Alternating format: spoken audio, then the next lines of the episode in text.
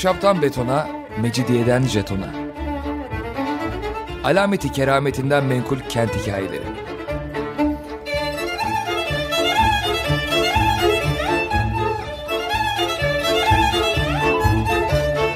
Hazırlayan ve sunan Pınar Erkan.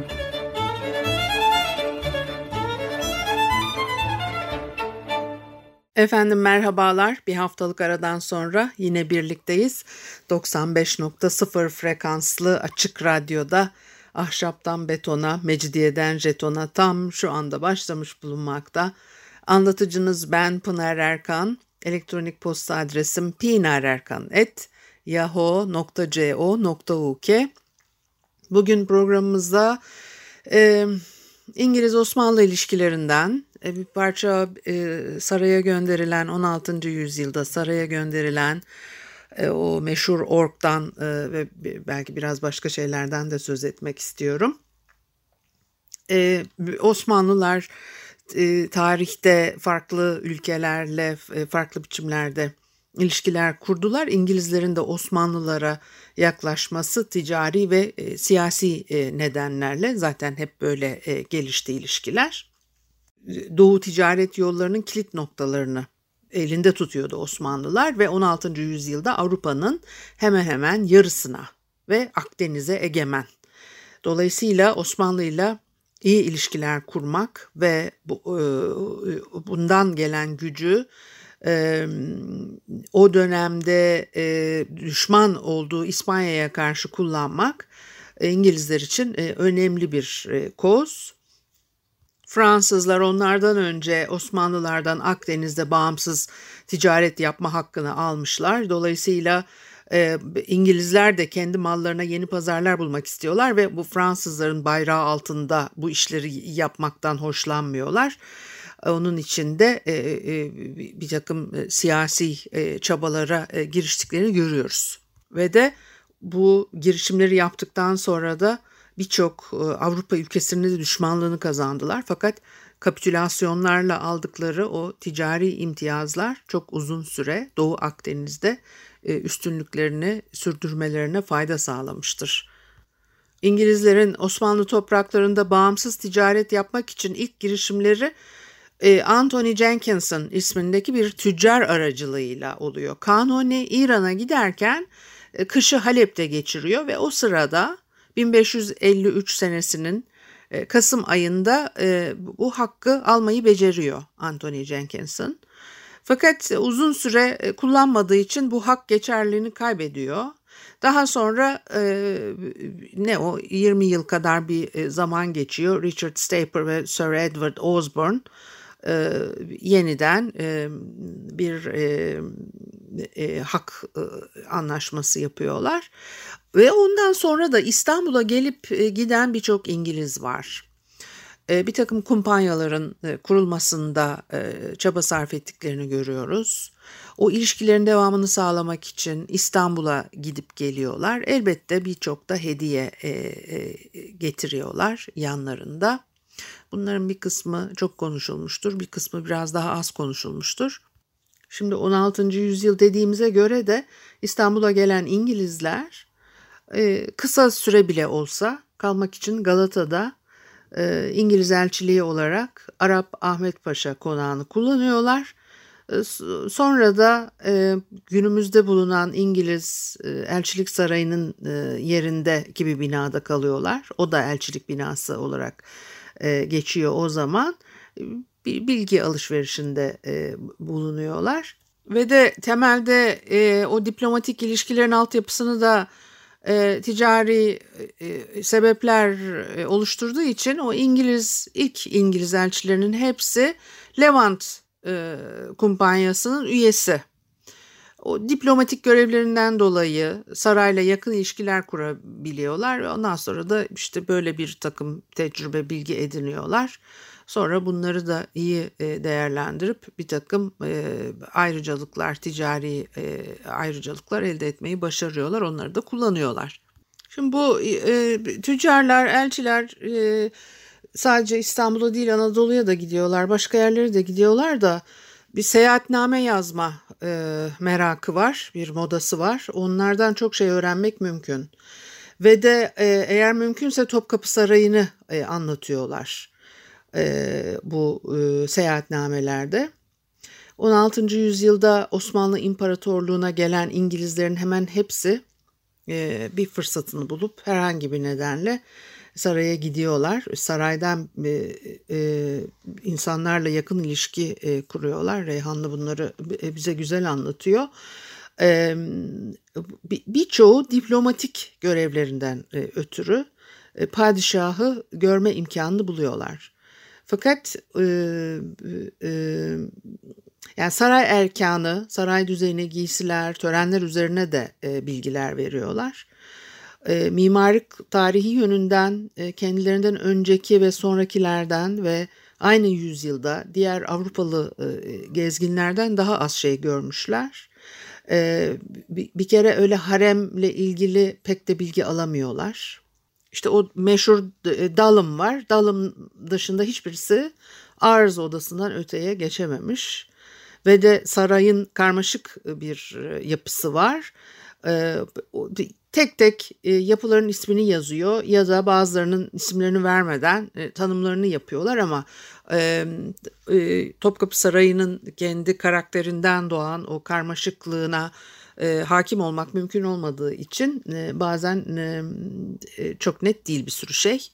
Bir de 16. yüzyılda Topkapı Sarayı'nın topografik durumunu e, tam aydınlatan bir belge de e, bulmak zor hem Osmanlı'da hem Avrupa kaynaklarında o yapı topluluğunun her devirde birçok değişiklikler geçirdiğini biliyoruz. Mesela 3. avluda, has bahçede, sahildeki köşklerin pek çoğu çeşitli nedenlerle yıktırılıyor. Temelleri üzerine e, yeniden yapılar inşa ediliyor. Bazıları tamamen ortadan kalkıyor. 1478'de e, Fatih Sultan Mehmet e, tarafından bir e, külliyenin yapımına başlanıyor. 16. yüzyıl sonuna kadar birçok ekler yapılmış. 1574 senesinde saray mutfağında bir yangın çıkıyor. Mutfaklar baştan olmak üzere pek çok yapı ya tamamen ya da kısmen yanıyor ve yeniden inşa edilmeleri gerekmiştir. Böyle de bir yapı faaliyeti var burada. Mimar Sinan ve Davut Ağa gibi iki büyük e, e, e, ustanın e, ser mimarlıkları altında e, işler yapılıyor. Şimdi tabii bu hediye faslı önemli. E, e, İstanbul'da ilişkileri güçlendirmek için saraya hediyeler gönderilmesi e, gerektiği konuşuluyor ve de kraliçe e, o dönemde e, kendi e, e, armağanları seçmiş, e, gemiye koymuş, göndermiş. Bu Barton çok sevilen bir adamdı dedim ya. Ee, işte İngilizler e, Kraliçe Elizabeth'in Osmanlılarla olan ilişkisini e, güçlendirmek için e, çabalar içerisindeler. 1598'de Edward Barton dizanteriden ölüyor ve Babal'deki İngiliz büyükelçisi olarak çok renkli bir e, görev almıştı ve aniden e, son bulmuş oluyor o görev. Heybeliada'ya gömmüşler cenazesini. Ki o zaman e, pozisyonu da tam onaylanmış değil. Yani birçok belirsizliklerin de olduğu bir e, dönem olduğunu e, görüyoruz. Fakat e, İngilizler o e, Fransızlarla aralarındaki rekabetten dolayı bir an önce yeniden o haklarını e, ticaret yapabilmek için elde etme çabası içindeler.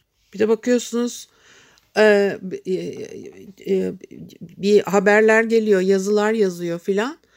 E, Londra'dan işte o zaman öyle söylüyorlar. Konstantinopolis'e gitmek üzere e, gemi yola çıkıyor.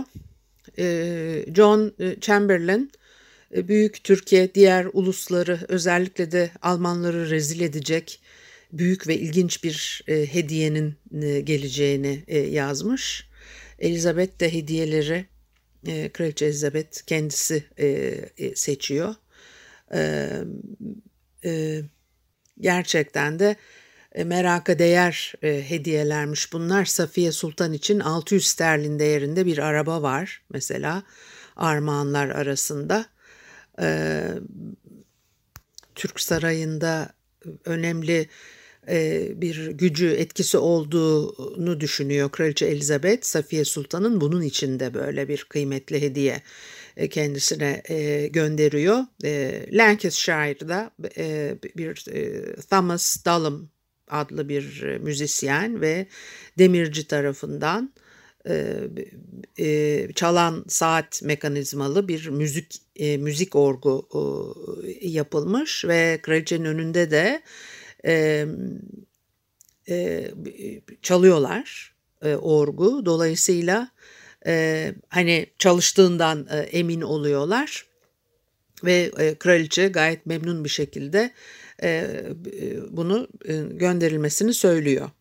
Edward Barton 1595'te e, Sultan Mehmet'e e, Elizabeth'in e, horoz şeklinde bir saat göndermesini önermiş. E, ve de Elizabeth bakıyor o, e, orgun bir horozdan daha iyi bir hediye olduğuna kanaat getiriyor ve bir koçla birlikte işte e, kumaş ve e, bir ekip e, yani başka hediyeler de var.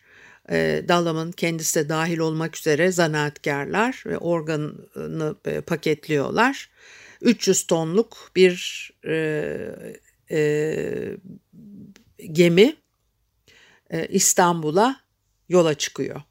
Sonrasında ne olmuş? Bir müzik arası verelim, öyle devam edelim. Efendim Açık Radyo'da ahşaptan betona, mecidiyeden jetona devam ediyor. Haliyle Pınar Erkan'ı dinlemektesiniz. Ben de bugün size Dalım'ın 16. E, yüzyılda İstanbul'a getirdiği Kraliçe Elizabeth'in hediyesi olarak orgu. Kötü bir cümle kurdum farkındayım. E, demin de e, aktarırken e, bazı kelimelerde hata ettim. Bir de böyle ı, ı deyip duruyorum. Çünkü yani İngilizceden hemen anında spontane e, tercümanlık yaparak bir taraftan da bilgiyi size aktarmaya çalışıyorum. E, ondan e, kaynaklandı e, bu e, kötü çeviri ve kötü konuşma ve duraklamalar. Şimdi e, gemi yola çıkıyor dedim 1599 senesinde. Yani o bir de saat görevi de görüyormuş. Aynı zamanda ork dedim değil mi onu? Ork ben ork diyorum organ diye de işte İngilizcesinde organ diye geçiyor. Orada iki kelimeyi tekrar e, kullandım ama aynı anlama geliyor kendi başına birkaç e, parça çalabiliyormuş ork. Bir araba var dedim 600 sterlin değerinde o zaman Safiye Sultan için ve padişah için bir takım işte süsler, aksesuarlar, gümüş vazolar varmış ve çok sayıda kumaş e, e, e, kıyafetler e, armağanların içinde. Fakat o kıyafetler filan harap olmuş ve küflenmiş. E, bu raporda Venedik e, balyosunun e, raporunda geçiyor. Şimdi Lelo e, bunlarla beraber İstanbul'a geliyor ve de öyle bir umuyor ki e, Sultan Mehmet onu büyükelçi olarak resmen onaylayacak filan hani bu getirdiği armağanlarla beraber diye düşünürken bir bakıyorlar İstanbul'a geldiklerinde Dalam'ın organı e, o uzun deniz yolculuğunda hasar görmüş. E, sadece kumaşlar hasar görmemiş yani.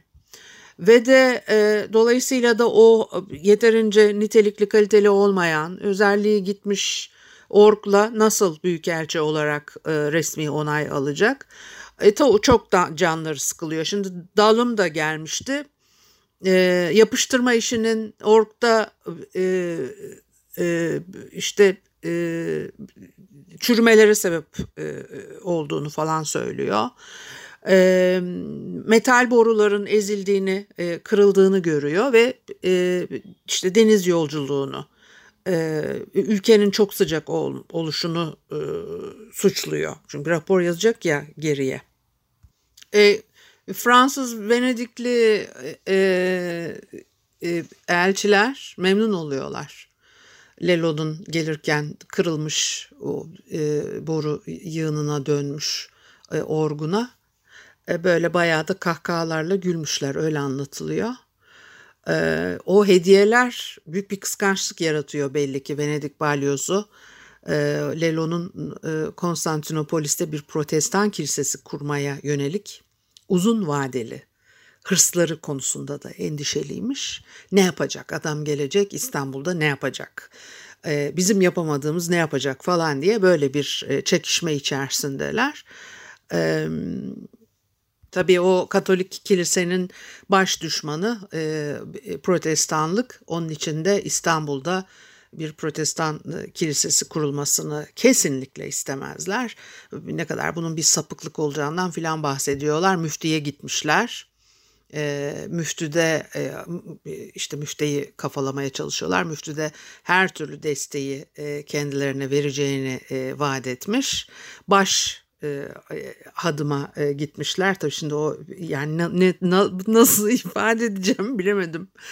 E, baş e, hadım e, ve e, o Kalvinistlerin işte sapkınlığından, saygısızlığından söz ediyor filan yani e, o Protestan kilisesinin kurulmasını engellemek için e, bir takım e, kulis çalışmaları yaptıkları anlaşılıyor.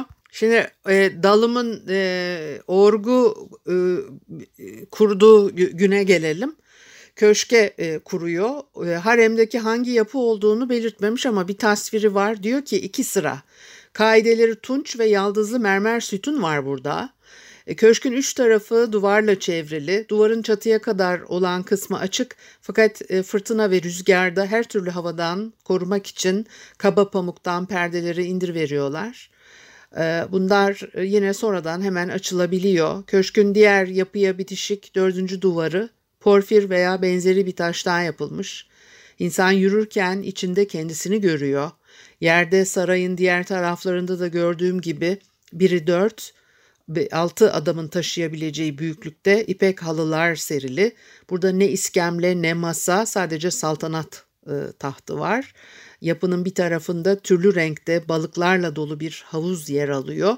Burası evden çok bir kiliseye benziyor. Daha doğrusu bir e, eğlence kasrı diye anlatmış günlüğünde.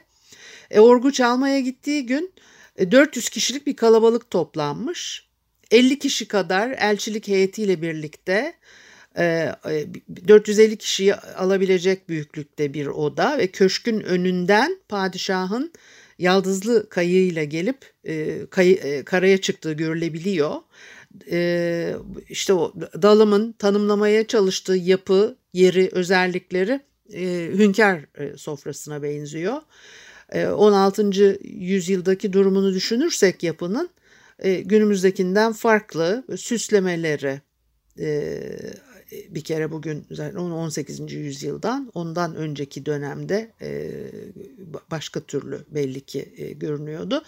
O kuzey duvarındaki sütun kemer izleri ve önündeki bölümün sonradan eklendiğine ve köşkün e, kemerlerle bugünkü 3. Osman taşlığına açıldığına işaret eder. Batı duvarına bitişik ve 18. yüzyılda e, tamir gören bir hamam var burada. 16. yüzyıldaki e, durumunun da e, bilinmediğini de bize yine Reyhanlı söylüyor. Kuzey duvarına dayalı 1. Ahmet kitaplığı işte yemek odası yapılmadan önce hünkâr sofrasının önü sarayın bahçelerine ve denize tamamen açık olarak e, düşünülür. Dolayısıyla da haremin en büyük kubbeli yapısı olarak önü sütunlu, bir yanı 3. Murat Köşkü'ne bitişik, bir yanında da havuz bulunan bir yapı. E, dalım e, yapının içini tasvir ederken de 3. Mehmet'in 19 kardeşini boğdurttu.